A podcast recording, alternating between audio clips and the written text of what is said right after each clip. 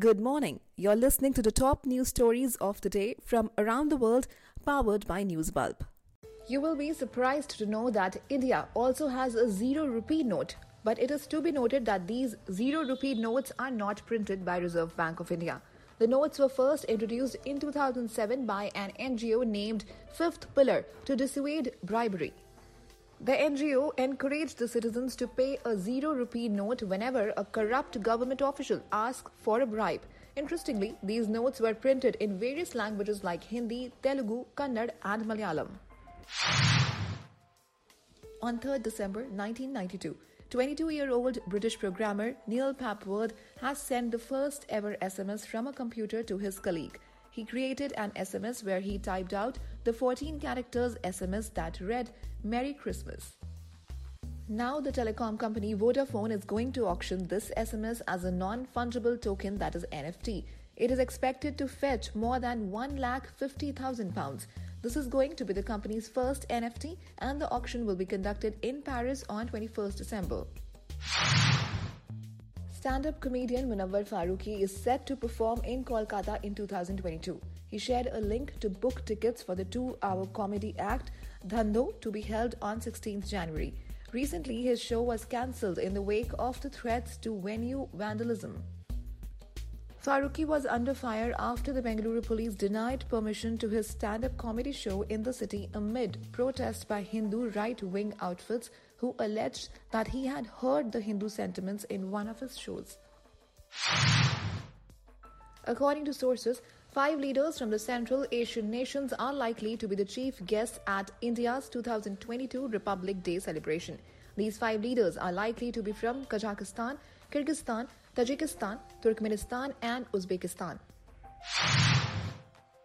Archaeologists have found the earliest evidence of Chinese people using monascus to make alcohol. The remains of the alcohol have been discovered in 8,000 year old clay pots in China. It can be an evidence on the origin of pottery making techniques. Tibetan spiritual leader Dalai Lama, during his recent address in a virtual event, said that India is a role model of religious harmony in the world. He said the practice of non violence and religious harmony he found in Indians is excellent. Bollywood superstar Salman Khan recently announced the sequel of Bajrangi Bhaijaan. The sequel is to be written by S.S. Rajamouli's father, K.V. Vijayendra Prasad. The actor attended a RRR pre release event where he updated his fans about the same. Former Afghanistan President Hamid Karzai on Sunday slammed Pakistan for its obvious propaganda against Afghanistan. Pakistan Prime Minister Imran Khan had said in his speech at the Organization of Islamic Countries Summit that Pakistan faced threat from Islamic State in Afghanistan. Badminton player Kidambi Srikanth lost to Singapore's Loh Kean Yew in the men's singles final of the Badminton World Federation World Championships on Sunday. With this, he has become the first male shuttler from India to clinch a silver medal at the World Championships. The centre has called the opposition parties for a meeting in Parliament over the suspended Rajya Sabha members of Parliament at 10 am on Monday. Union Minister Prahalad Joshi has written to leaders of Congress, Trinamool Congress, Communist Party of India Marxist, CPI, and Shiv Sena for the same. Israel Prime Minister Naftali Bennett on Sunday said that the country is undergoing a fifth COVID 19 wave due to the Omicron variant. The health ministry has also recommended that the country add the US to the list of red countries. Bennett said Israel had bought some time by moving fast to limit travel when Omicron was first detected last month, but that this was now waning. He predicted a surge of sicknesses within a few weeks. Israel has logged 134 confirmed Omicron cases so far. The Yogi government has banned strikes across the states for six months. Those who defy the orders will face legal action. Earlier in May, the UP government had banned strikes for six months by invoking the Essential Services Maintenance Act in the wake of the pandemic. The Act empowers the state government to take action against employees who are on strike or refusing to work on essential services. It gives police power to arrest without any warrant if they are found to be violating the rules.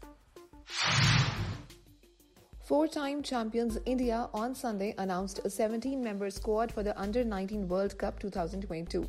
Yash Dhul will lead the 17 member squad at Under 19 World Cup, while SK Rashid has been named as the vice captain. The 14th edition of the quadrennial tournament will be held in the West Indies from 14th January to 5th February 2022 across four host countries. The tournament will see 16 teams competing for the trophy in 48 matches.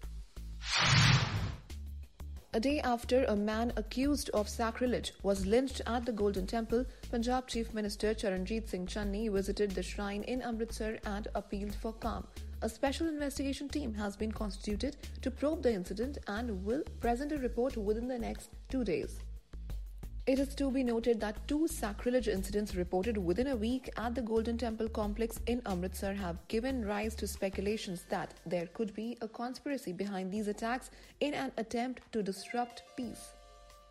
You were listening to the Newsbulb podcast. If you like the show, don't forget to subscribe and download the application from Google Play Store and App Store.